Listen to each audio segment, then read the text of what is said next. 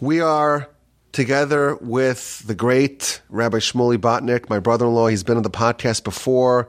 He's developed a reputation for himself with, you know, tremendous genius and, and Torah knowledge. And he sends me a text and he says, Yaakov, I have something so special I got to share with you for the month of Cheshvan. We know that there, the months that we have, there's, you know, the, of course, January, February, secular Gregorian calendar, the Jewish calendar. We have actually Persian names. We're now Rosh Chodesh Cheshvan, the first day of Cheshvan. And Rabbi Botnick prepared an exquisite message, or actually, the truth is, I don't even know what he prepared. Usually, he sends me his notes ahead of time. I don't know. I'm coming in blind, but he prepared something really wonderful and delightful and brilliant, as uh, he has demonstrated in the past. And uh, we said, let's just get together and we'll record it and we'll share it with the world. And uh, again, it's so wonderful to have you here, Rabbi Botnick. Thank you so much for coming here and sharing your brilliance and your wisdom with us. All right, anytime, Rabbi Wolbe. Thank you for having me.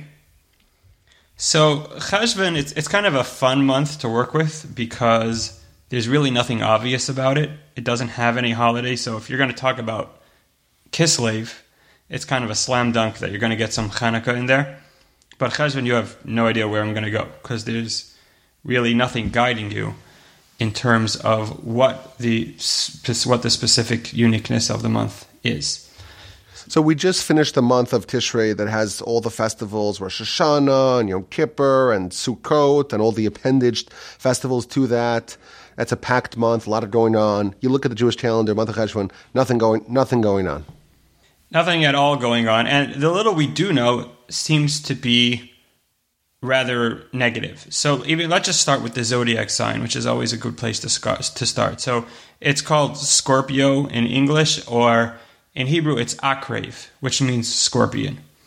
And that's not just a symbol, as we know that every month um, it has some sort of character that is being portrayed in the uh, through the zodiac sign, and that really defines its spiritual significance. So, an akrev has a very negative connotation.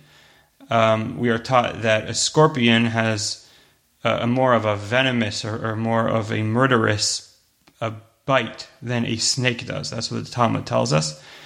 So you got to ask yourself if the zodiac sign that governs in Cheshvan is a scorpion, what does that mean for us? Is there any sort okay, of positive if we, message? If we could just slow down here, just dumb it down for me. We actually believe in this astrology. We believe in the zodiac stuff. so I, I, think we kind is that we, real? Well, we predate it because it's all recorded in what's called the Sefer Yetzirah, which we don't know exactly where that comes from, but we know that it's extremely ancient. It it predates the Zohar by centuries. So I think we predate whatever the, the Greek Catholicism is about the zodiac signs. So yeah, I mean, I think it definitely has a Jewish source to it. But uh, again, to clarify, the the zodiac sign of this month coincides with, you know, the Greek mythology of this month as well. Is that right? That's right. Yeah. Scorpio. So okay. Scorp- okay. Scorpio so okay. is Akrev, which is Cheshvan. Okay. All right, so I mean that, and and that, and that and that reveals, can we say that reveals some of the power, some of the opportunity, some of the essence of the month. Yes, it does. Uh, and the okay. Sefer Bnei okay. Yisachar, which is it's kind of the go-to sefer whenever you're trying to uncover the secret of a month. He always starts with the zodiac sign, so he jumps right into it, uh, right at the beginning of his chapter on this month, and begins. Um, with, with the idea of the akrev, trying to understand what its inner meaning is. And that's how we're to, that's kind of what's going to guide us through our share today is also what is this akrev? What is this scorpion? What does it mean? And what can we learn from it? Sounds good, Rabbi Wolbe? I'm excited. Let's go. All right. So, interestingly, uh, it's not all negative. The Bnei Yisachar, which I just mentioned, also quotes a very obscure medrash, which is almost overly positive. And he quotes this medrash, which is in the Yalkut in Malachim, which says that we know, we're taught in the Navi, that Shlomo HaMelech inaugurated the Beis HaMikdash, the first temple which he built. He inaugurated it in the month of Tishrei, All right, so they celebrated. It was right around Sukkot time when they celebrated the inauguration of the first Beis Hamikdash. The Bnei Yissaschar uh, quotes a medrash that says, originally he had actually finished building the Beis Hamikdash in the month of Cheshvan, our month, and then he got some sort of heavenly message which said, "Do not inaugurate the Beis Hamikdash just yet. Wait another year, or right under a year." He waited another eleven months and inaugurated the Beis Hamikdash in Tishrei. And Hashem said, "All right, Cheshvan, I feel bad for you because you missed an opportunity to be the month of the Beis Hamikdash. So I'm going to pay you back with the Bayis Shlishi. So the third temple, which will be built hopefully very soon, is going to be built in the month of Cheshvan, or at least inaugurated in the month of Cheshvan. So says the Bnei Saschar in the name of the Yalkut. Okay, so we, we just finished the month of Tishrei, the month that has all the festivals. That is the same month that Solomon dedicated, uh, inaugurated temple, the first temple. It was actually finished, it was complete, it was ready to go the previous year in the month of Cheshvan, which is the month that comes right after Tishrei, but they put it on ice for 11 months to wait for Tishrei. But as a consolation prize, the third temple will be built or will be inaugurated in the month of Cheshvan.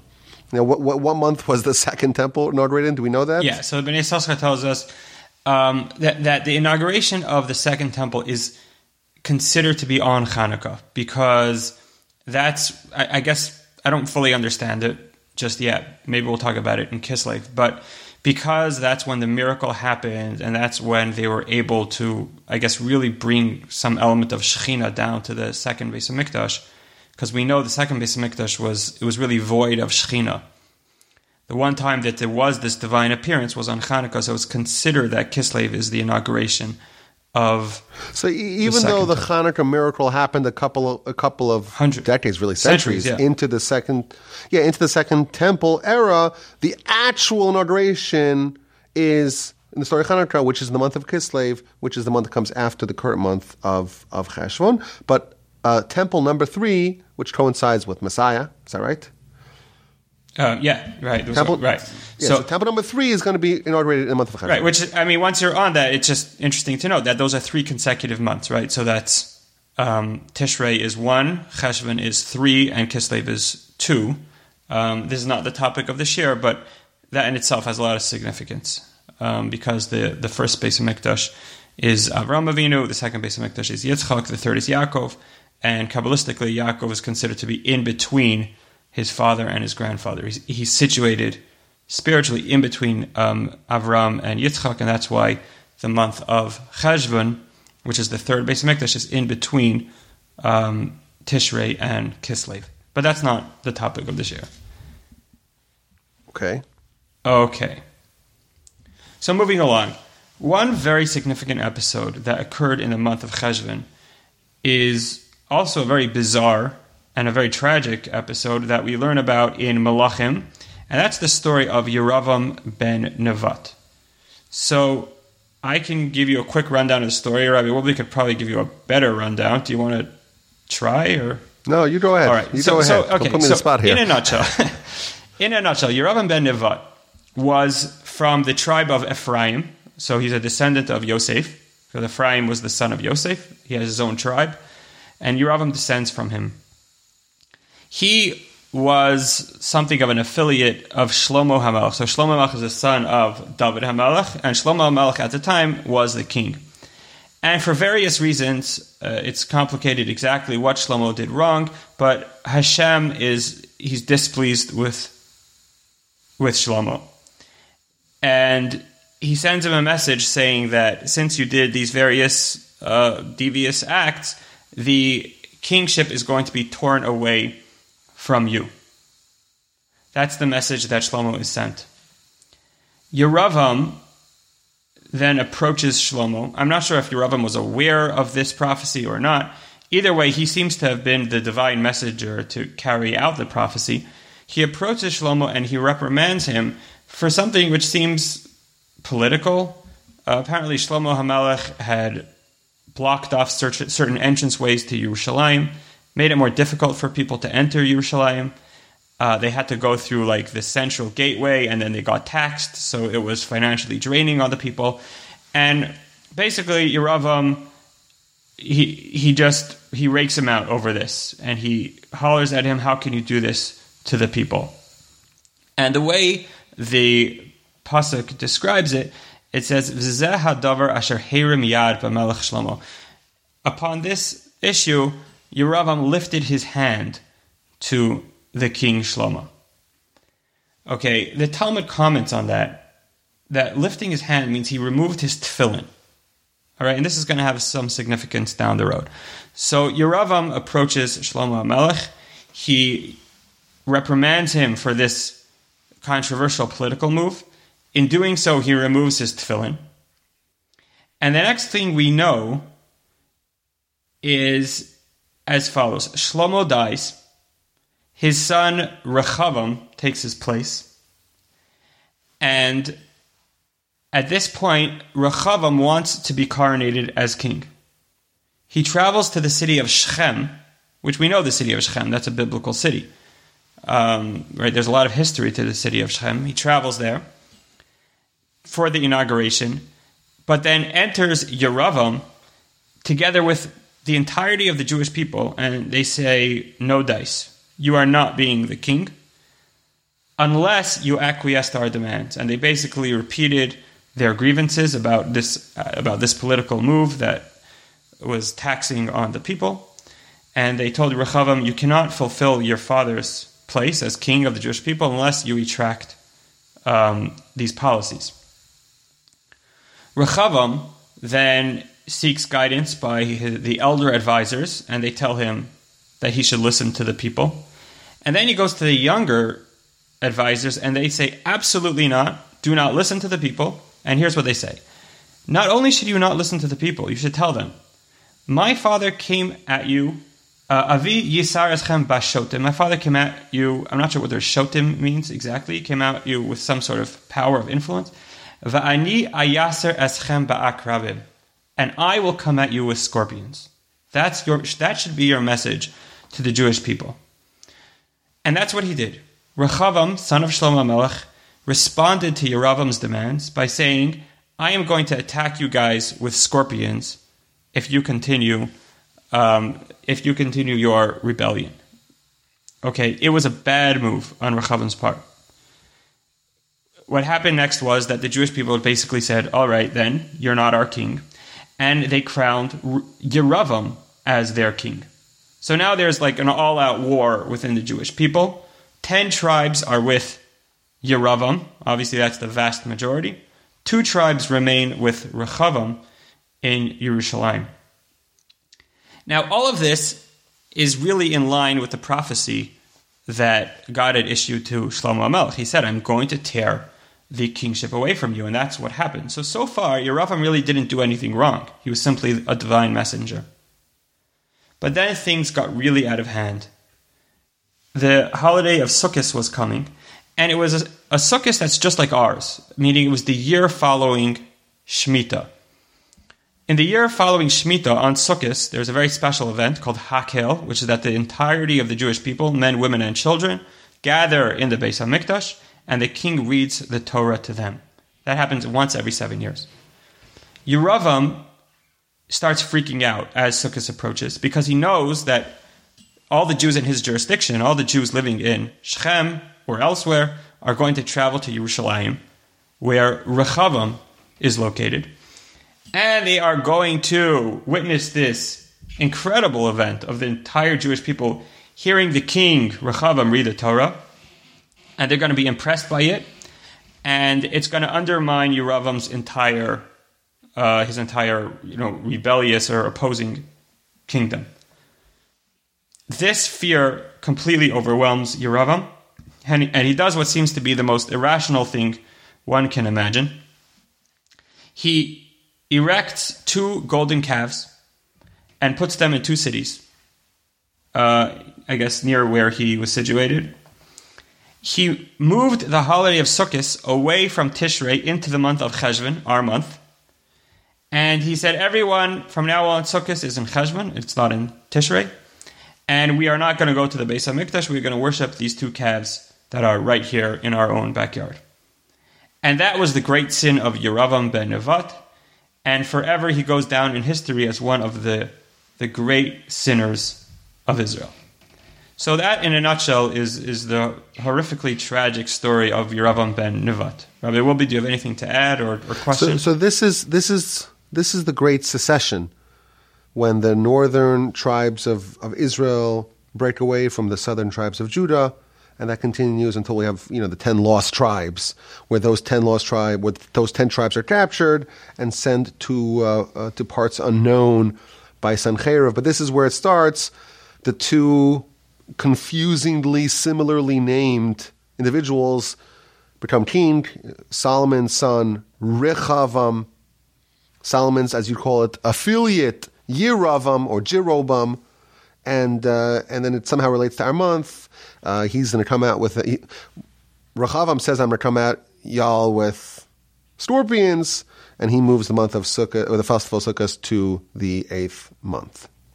Excellent. Right. So you already hear that we're, you know we're heading somewhere. In other, in other words, we already see there's got to be some significance to this month if he's choosing it to be the month in which he sees as the, the prime time to undermine and, and claim ownership over the entire kingdom of the Jewish people. He, he chooses Cheshvan to be that month. And, and again, it's in response to uh, it's in, in, in, response to Rechavam's threat to come at him with scorpions. So we're seeing the scorpion month of Cheshvan correlation, and it, it certainly means something. But I have uh, five specific questions that I want to ask before moving on. And that is, we mentioned that Yeravam removed his tefillin. He, right, he lifted his hand and the Gemara tells us in Sanhedrin um, that that means he he um, removed his tefillin. What does that mean? What does that signify? Uh, this is again. This is when he was castigating. Yes, Solomon. Solomon. Right. He was for the for the taxes. Right. So he removed his tefillin. Okay. A very important question here, a glaring question, is why did Rechavam travel to Shechem to be coronated? That doesn't seem to make any sort of sense, because the the city, the capital, of Israel always was Yerushalayim, and that's where he lived, and that's where the kingdom was, and that's where the kingdom always was, and always should remain. So why on earth would you travel all the way to Shechem, which is not even in the territory of Yehuda, it's in the territory of Yosef, for the coronation? That doesn't seem to make any sense. Okay, my third question I, we already asked is what is what is the meaning of these scorpions that Rechavam is going to come out with? Okay, what is it about the Hakel experience that totally freaks Yeravam out? Like, why couldn't he just be cool and say, all right, you know, we all know the score, right? I'm a king over 10 tribes. He's a king over two tribes. He's got Yerushalayim, so he's got the Beis Hamikdash. I mean, what's so terrifying about the fact that they're going to go to the Beis Hamikdash and, and watch Hakel? Why does he feel like that will completely overthrow his mission? And then I want to point there's a very subtle terminology in the verse, which I don't know if I read to you earlier. It says that when he moved the holiday of Sukkot over to uh, the month of Cheshvan, it refers to it as Hachodesh Bachodesh Asher Bada Mi Libo, the month that he just like blurted out from his heart. I don't know the word Bada is a very very strange word, but basically it's a month that came from his heart. Very obscure term, and I'd like to try to understand um, what it all means. All right, Rabbi Wolbe. I love it. So we have five questions. Let's begin. What okay, do we so got? I'm going to quote from a very great uh, rabbi and Kabbalist who was actually Rabbi Wolbe's ancestor, and that is the Megala Amukos. Right, his name was Rav uh, Nosson Nota Shapiro, uh, and he is where Rabbi Wolbe gets all his brains from. Um, the Megala Amukos reveals something uh, very fascinating. And that is, if we recall the story in Parshas Vayeshev, one of the most famous biblical stories of uh, Yosef and his brothers, right? Yosef and the multicolored coat. So we know that Yosef has these dreams. He tells them to his brothers. His brothers aren't all too happy about them, and they try to kill him. And they say, you know what? Maybe we shouldn't kill him. Let's just throw him into a pit full of deadly snakes and scorpions. And they do that, And we know the rest of the story is that they pull him out and send him to Mitzrayim. That's really uh, the, the very beginning of, of Golas Mitzrayim. But the big question is why did the brothers feel that Yosef was deserving of death? That's the big question. What did he do that was so terrible? And the Megala Amukos tells us that what the brothers saw when they looked at Yosef was they saw Yeravam Nevat. Yosef's descendant, Yeravam Nevat, who rebelled against the kingdom of David, the Malchus Beis David, they saw Yosef going through those motions. Right? And, and that's actually explicit in the verse, right? Because when he tells them about his dreams, about uh, you know the stars you know, bowing down to him or the the grain bowing down to him, they say to him, Hamaloch Timloch Aleinu, are you going to um, are you going to be, uh, become the king over us? And there was there was a depth there, meaning they really accused him of doing exactly what Yeravam did, which is robbing the kingship away from away from where it rightly belongs. It rightly belongs in Yehuda with David, and Yeravam tried to steal it away, and they felt that Yosef was doing the same thing. So they felt like Yosef was on the exact same track that Yeravam was on, and that is why they wanted to kill him. Now, another very interesting correlation, which is an, an easy one to make, is that both of them happen in Shechem. Right? We know the story of Yosef and his brother happened in Shechem. That's an explicit verse. Yavo Shechema. He went down to Shechem. And Rashi even points out that Shechem is, has a really bad track record. That is where the brothers sold Yosef. That is where the story of Dinah, where Dinah was, was kidnapped and raped by Shechem.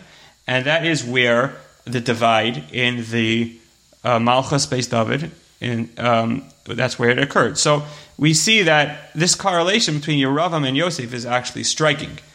They, they seem to be almost going through the same motions and in the exact same place.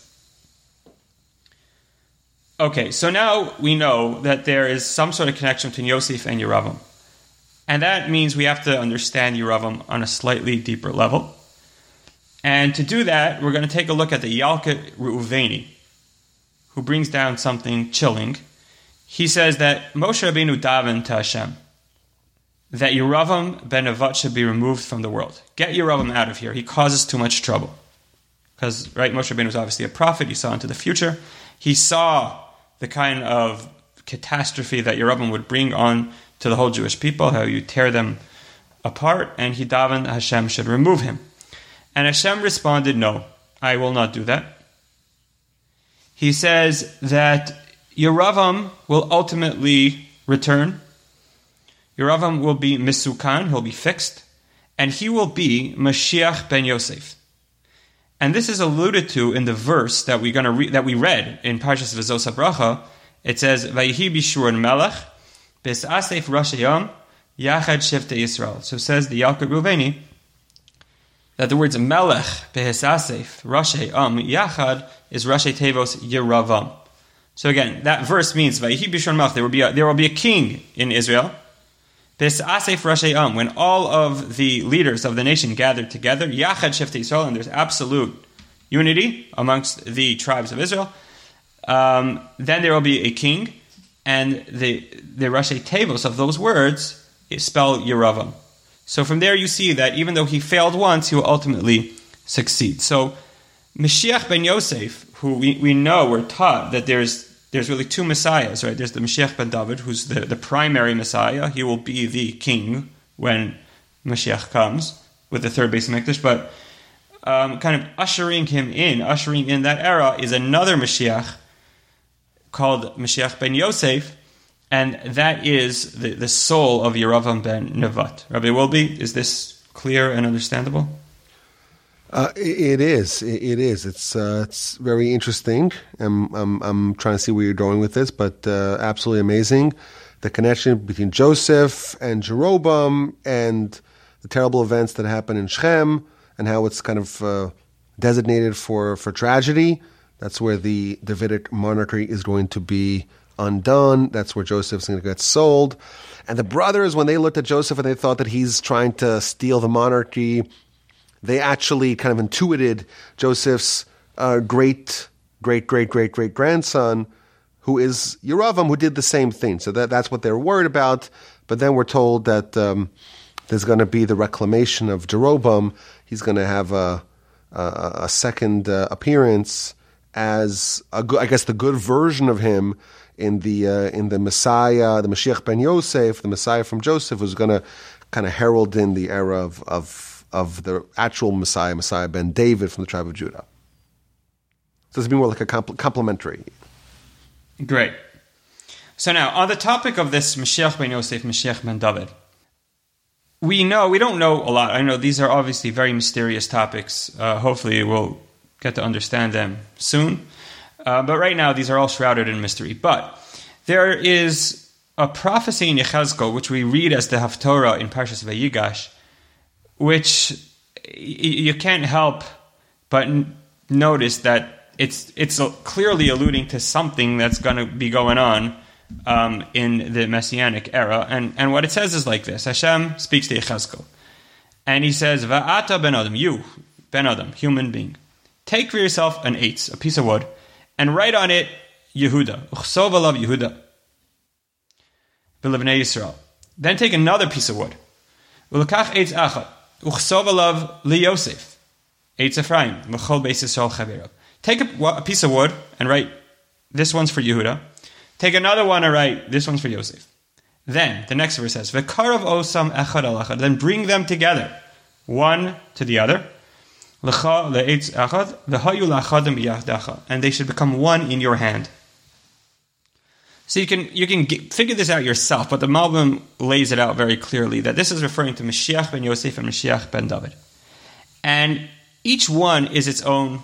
Each, each one is, is kind of its own universe, and ultimately, at the end of times, they will be brought together. So, what we know here is that there's this Mashiach ben Yosef, and Mashiach ben David. They seem to be somewhat incompatible with each other, but ultimately there will be a coming together of sorts, and there will be la'achadim biyadacha, there will be one in your hand. Okay, so now we have to understand what is it about Mashiach ben Yosef versus Mashiach ben David that makes it so difficult to unite the two. The Maharal in Netzach Yisrael, in chapter 37, explains that each Mashiach has its own function. And in his words, he says that the, the breakdown is as follows. Vehem keneged, um, oh, sorry, he says,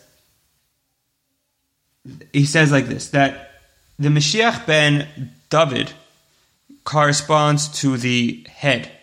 Yehuda Yala. So Yehuda is the head.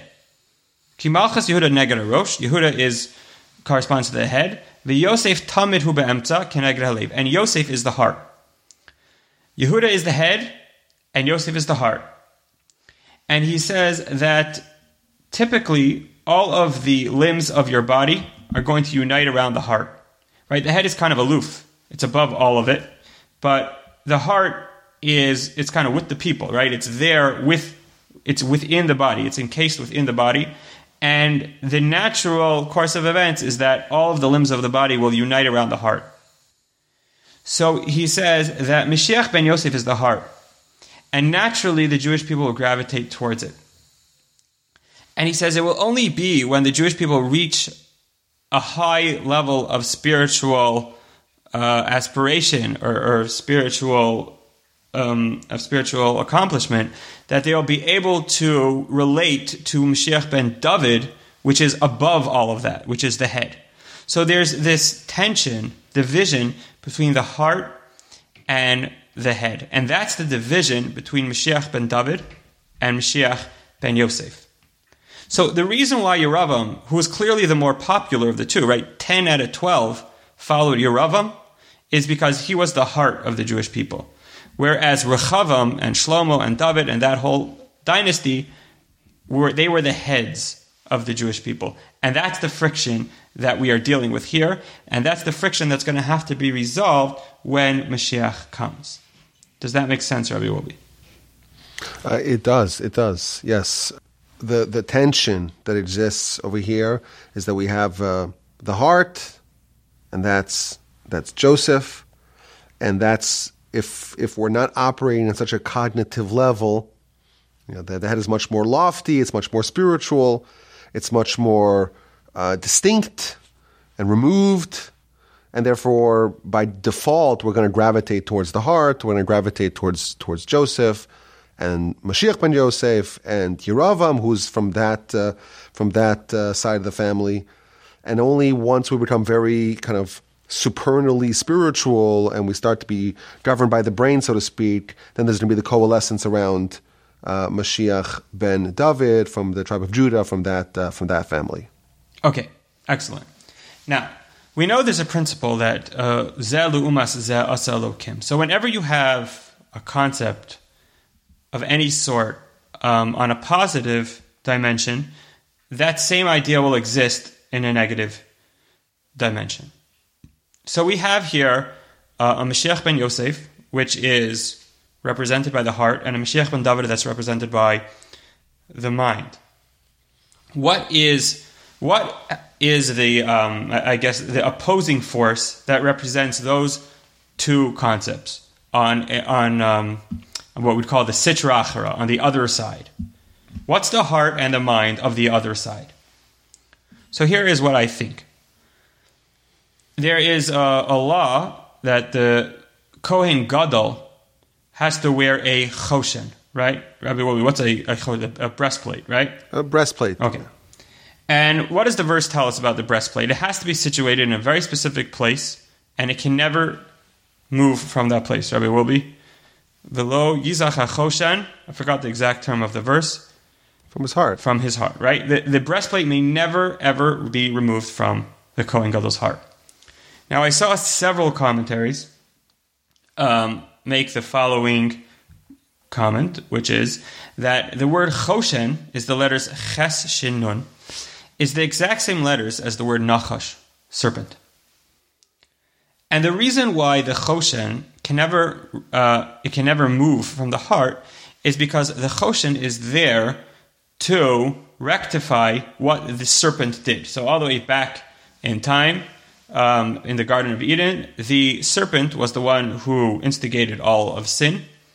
And he did that um, by manipulating the heart, right? So he brought all kinds of, of foreign desires um, into, into man, and, the, and he led man's heart astray.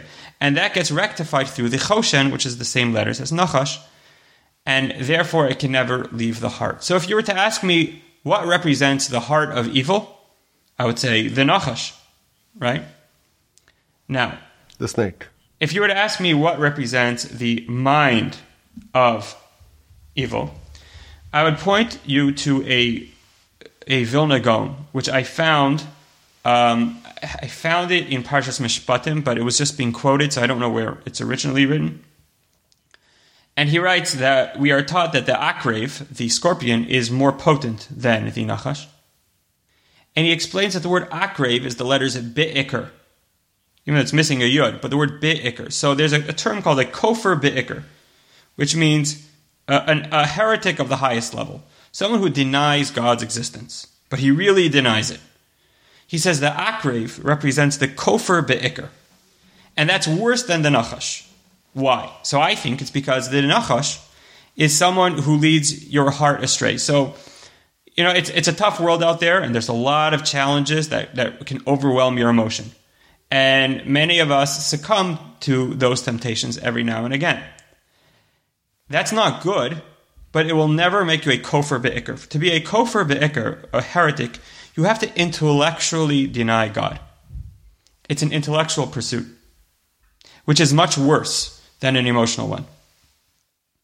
So, if you were to ask me what represents the mind, you know, on the other side, on the on the evil side, I would say the Akrev. So the force of Nachash and Akrev is really the force of Mashiach ben Yosef and Mashiach ben David. What Mashiach ben Yosef is for Kedusha, the Nachash is for Tuma. What Mashiach ben David is for Kedusha, the Akrev is for Tuma. Okay, so now let's go back to the story with, with Yosef and his brothers. They throw him into a pit. Now, here's a question that I've had since like kindergarten. which is they say, We don't want to kill him. That's not nice. Who wants to kill their brother? We're just going to take him and throw him into a pit that's full of poisonous snakes and scorpions. Well, that's not so helpful.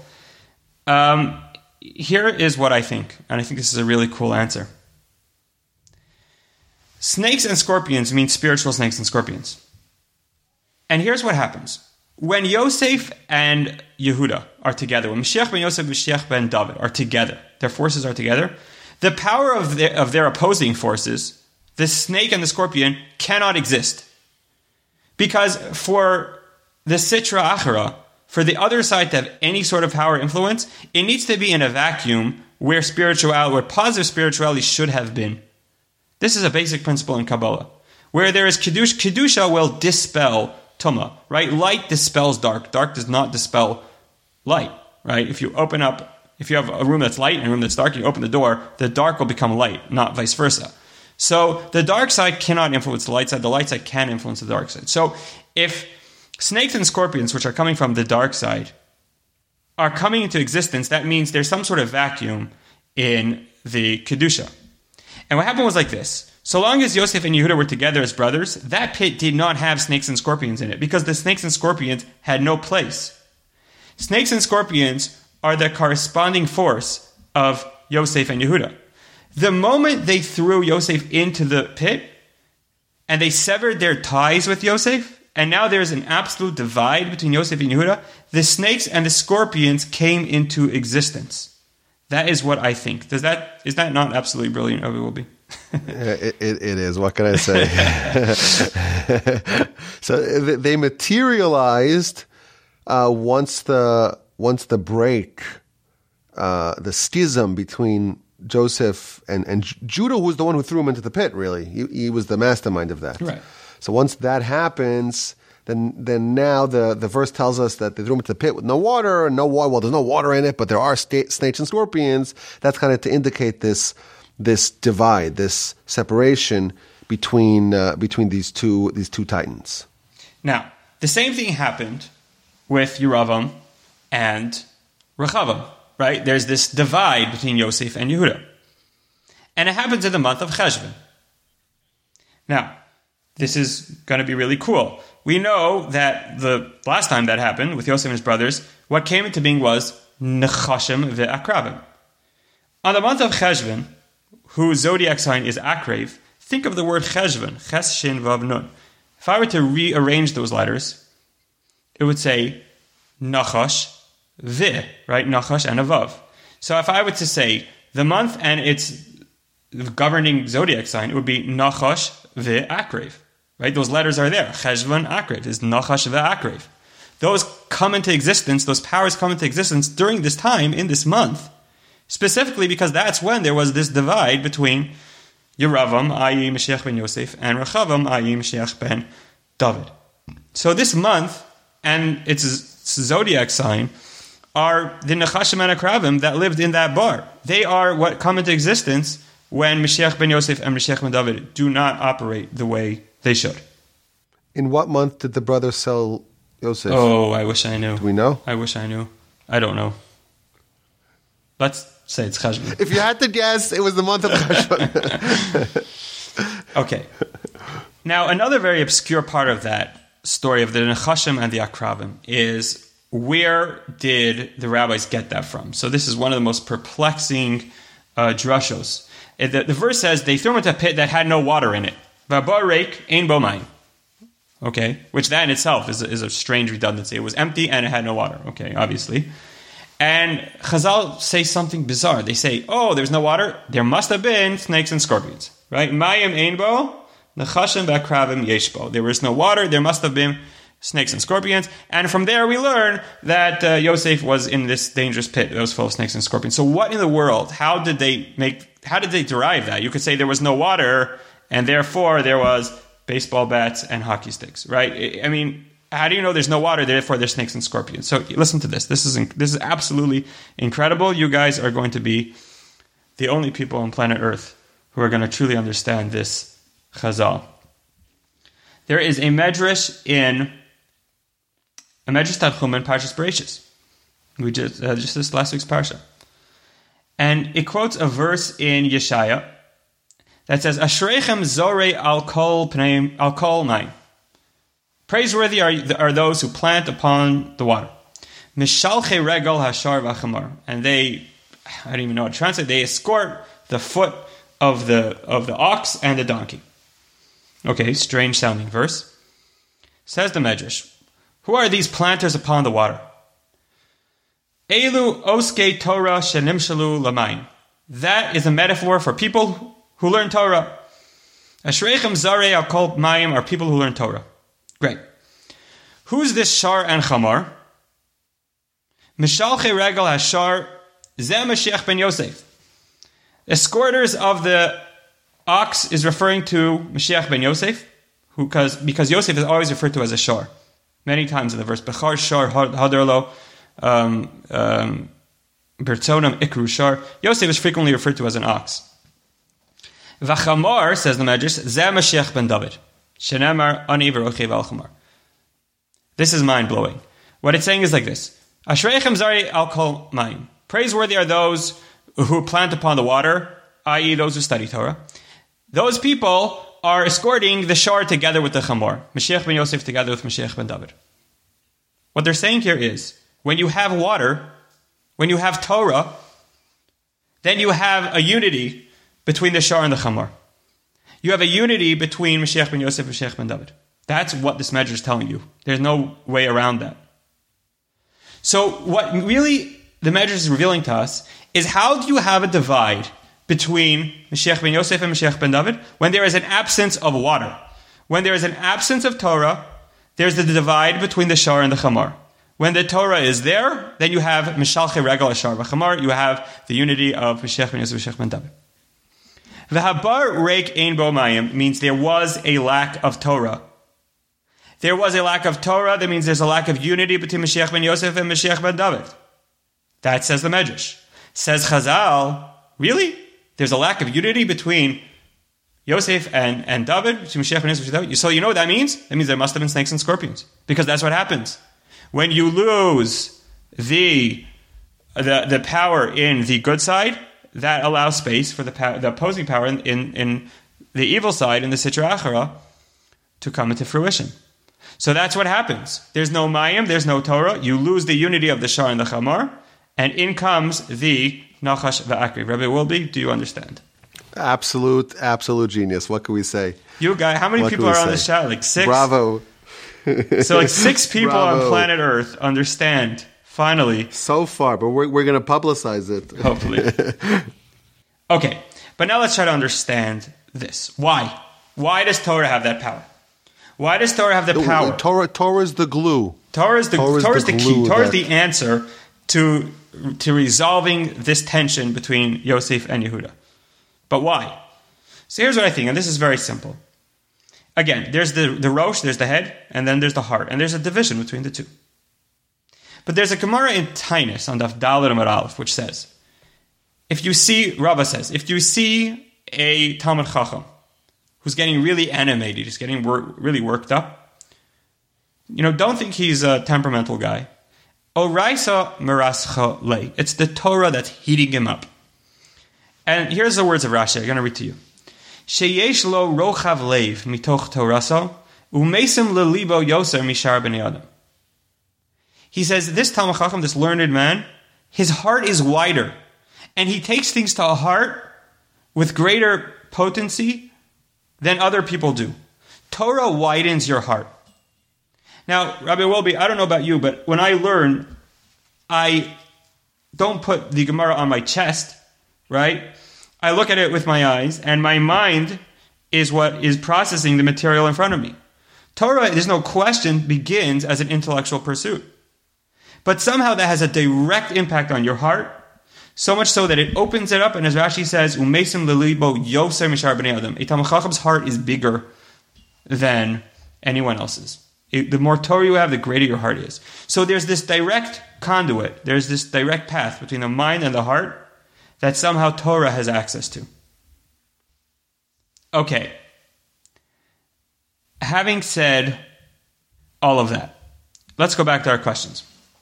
Yeravam removed his tefillin when presenting his opposition to Shlomo. He was Herim Yado. That's the term the verse uses. Lifted his hand. Now, I don't want to argue with Rashi. I looked at Rashi uh, on the Gemara there. He does definitely does not work with this Mahalach, but I think we could say our own no, novel Mahalach. We know that the Tefillin Shel Yad are supposed to be situated directly next to the heart. They have a direct impact on the heart. We are not allowed to talk between putting on a Tefillin Shel Yad and a Tefillin Shel Rosh because we have to have this connection. We're trying to forge this relationship between the heart and the mind because the Tefillin Shel Rosh are connected the moach, they're connected the brain. Yeravam removed his tefillin shel yad. He was Herim Yado, I want to suggest. Even though it's not clear that it means the tefillin shel yad, I want to suggest it means the tefillin shel yad, to say, the heart is no longer with you. I am taking the heart with me. The tefillin shel yad no longer belongs in your kingdom, it's coming with me. Why did Rechavam travel to Shechem to be coronated? Well, I, I think you could say regardless, whichever tefillin he took off, there's a separation. There's a separate. now. That's true. One Right. tefillin is on, one tefillin is on, one's off. Exactly. One's on. okay. You're right. You could say it either way. Why did Rechavam travel to Shechem to be coronated? That was that's a really big question. I say Rechavam knew exactly what's going on. He knew that what he was going through with this divide between him and Yeravam was really rooted in the fight of Yosef and his brothers, and that happened in Shechem. So he said, "Look, the divide between Mashiach ben Yosef and Mashiach ben David began in Shechem, and I want to, I want to make amends. I want to go back to where it started, and that way we can fix, we can fix this, right? Because what what Yeravam's doing isn't new. It was really what happened back in the day with Yosef and his brothers. And so if I want to make it better, if I want to correct that mistake, then I have to go back there because that's where it all started. What did Rechava mean when he said, if you guys don't get out of here, I am going to come at you with scorpions? I think this is fascinating.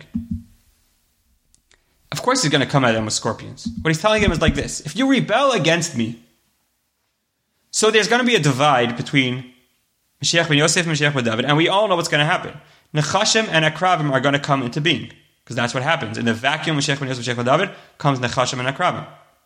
Okay, now, how does that line itself up? The Mashiach ben Yosef people will get the Nachash, the Mashiach ben, ben David people will get the, the scorpion. And the scorpion is more powerful than the Nachash, we know. So Rechavam says, You guys are idiots. If you fight with me, all that means is that I'm going to get the power of the scorpion and I'll kill you. And that's what he means that he's going to come at them with scorpions. Why was Yeravam so terrified of the Hakel experience? I think the answer is because Hakel, and Rav Hutner speaks about this a lot, Hakel was really kind of like a, a repetition of the entire Matan Torah. The entirety of the Jewish people come, everyone comes, man, woman, and child, even a, a, an infant, a newborn comes to hear Torah. It is the greatest, most awesome Torah study moment, moment of Torah study ever, uh, ever for the Jewish people to experience. It's once every seven years. And listen to the words of the Chinuch. He says that they come lishmoa divrei Torah to hear the words of Torah. Shehi kol ikarenu v'hodenu v'sefartenu. V'yachnisu akol belibam cheshka. And everyone takes the Torah at that moment because it's just such an incredibly overwhelming moment of unity, and they take it to their heart. So I think what Yeravam knew was that this Torah was going to overwhelm everything because he wanted to be a king. And the moment the mind is able to connect with the heart through the power of Torah, so the mind will overrule the heart. Right? Because once you have Mashiach ben Yosef, Mashiach ben David together, ultimately it's going to be Mashiach ben David that's going to be the primary king. Right? We all know that. Ultimately it's Mashiach ben David that's the primary king. Mashiach ben Yosef is only so long as it's not united with Mashiach ben David. But he knew that the, to- the, the force of the Torah would be so powerful at Hakel that there'll be no way he could ever overcome it. So at all costs, he had to stop Hakel. And the way the verse refers to the month of Cheshvan, he says, "Achodesh asher bada mi libo." It's the month that came from his heart. And we asked, like, that's a weird way to refer to it, but it's not a weird way to refer to it at all. It was the month of his heart, meaning he was creating like a new hakel. That's not a hakel of the mind, it's a hakel of the heart, because we don't want the mind. The mind is Mashiach ben David, and I am the Mashiach ben Yosef king. So it was the Chodesh of Libo. And we mentioned the Bnei Saschar at the beginning that the Beis Hamikdash is going to be rebuilt in the month of Cheshvan, and I think it's because the month of Cheshvan is when this all went down, right? This is when the divide between Mashiach ben Yosef and Mashiach David happened, but that's also when the tikkun will happen. That's when we're going to correct this mistake and bring Mashiach ben Yosef and Mashiach ben David back together and allow for the Beis Hamikdash to be rebuilt. And how do we bring them back together? As we said earlier about Barek Ein Bomayim, it's only when there's a lack of Torah that we allow for this divide to happen. But through Limud Torah, through Hakel, through studying Torah, and through renewed commitment to Torah, that's how you bring the mind and the heart together and allow for Mashiach to come in its totality. May that be B'mehera B'yameinu. Wow, absolutely genius. Bravo. It was an incredible presentation. And I love that the bottom line is you got to study Torah with great intensity. And that's the theme of the month. You know, this is the month where we begin the, the, the depths of the winter. We're going to change the clock because it get nice and dark. And that's what we do. We burn the midnight, we burn the midnight oil uh, of, of Torah study. And that's how we uh, repair and uh, mend uh, the the grand divide. That's how we take those two sticks, those two blocks of wood, and, and fuse them back together. I had a few thoughts here, just as as you're speaking, that I would just run run your way. The Talmud says, I believe, that every Talmud Chacham, every Torah scholar, she'eno nokem v'noter kenachash, that does not avenge, does not take revenge like a serpent, like a snake, is not a Talmud Chacham. So I think that might maybe germane to your point. Maybe if I could make some commentary that um, if the you know the the heart corresponds to the you know to, to Joseph and to the snake, and someone's a Torah scholar, but if it's just in their head, it's just in the Yehuda realm, it's just in the contra scorpion realm, and they don't actually bring it down to the heart. It's not a full. Not, they can't be classified as a full Talmud as a full Torah scholar, because they're lacking a critical component. That was just one idea I wanted to add here, and then I, I was also reminded. We know that Messiah, the whole idea of Messiah, is the is the fusion of these two components of our nation that have been broken apart.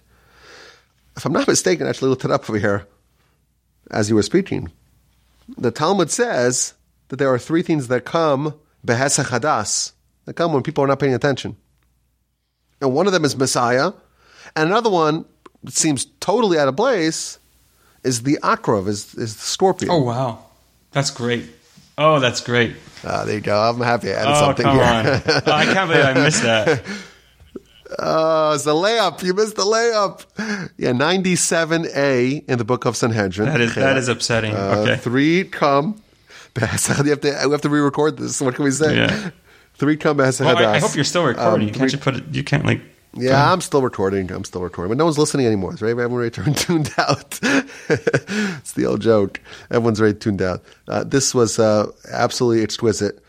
Um, this is the the month. But wait, why would it be the month of Akrav? It's the month of of the of of the scorpion because that's what's going to be unleashed. That's what gets unleashed when these two are are separated. Is that how we're reading it? Yeah, but it's also Cheshvan, which is Nachash there. So in, in other words, there's both. Oh, okay, it's both, it's both, it's both. Now, isn't there another name for? Isn't isn't it also called Mar Cheshvan? Right, so that's a good question. So Sean just messaged me that question. Um, I, I I don't know. This whole Mar thing really drives me crazy. It's actually more of a halachic problem. You know that because when you read a ksuba or, or you know a get, you have to know is it cheshvan or Mar cheshvan. I, it's it's a complicated. It, it's actually a very technical discussion. It's, it's we are this. Apparently, the many say that the month is really Merech Shvan, which is like Persian for the eighth month. Um, so it's not even Mar Cheshvan, it's Merech Shvan. But uh, but can, can we can we maybe say can we maybe speculate that you know we said that the word Cheshvan is Nachash Ve, or the letters if you unscramble them. It's also the letters Choshen, right? Choshen, right. Exactly. With a And maybe what we could say is that you know is, is that there's a mar mar means bitter, right? There's there's the right now we're in the bitter version of this month because we're still living in the world of the schism, and therefore it's mar cheshvan. But it's not really the name. We know that the ultimate destiny of this month is for the fusion, the rectification, and the reunion of uh, of these disparate uh, parts. Right. Okay. I'll take it. Total speculation. Wow, this was incredible. I, I want to do this now for next month. um, thank you so much, Rabbi Botnick, uh, for this uh, exquisite presentation. I'm going to have to, uh, once I gather my brains from the floor, and I'm going to go through the notes that you sent me and uh, piece it all together. Uh, absolutely exquisite, wonderful. I thank you so much for uh, coming and sharing your amazing teachings with us. Uh, your email address from last time, it's still the same email address? I believe so, yeah. What was that? Remind me. My name, so B O T N I C K, uh, followed by letters S M, like Sam and Michael or whatever. Mar Cheshvan. Marchazman at at, uh, at gmail.com. at gmail.com. Send send all your questions to him because I don't have any answers. okay. Well, thank you so much. I really appreciate that, and uh, I'm looking forward to hearing your questions and your comments.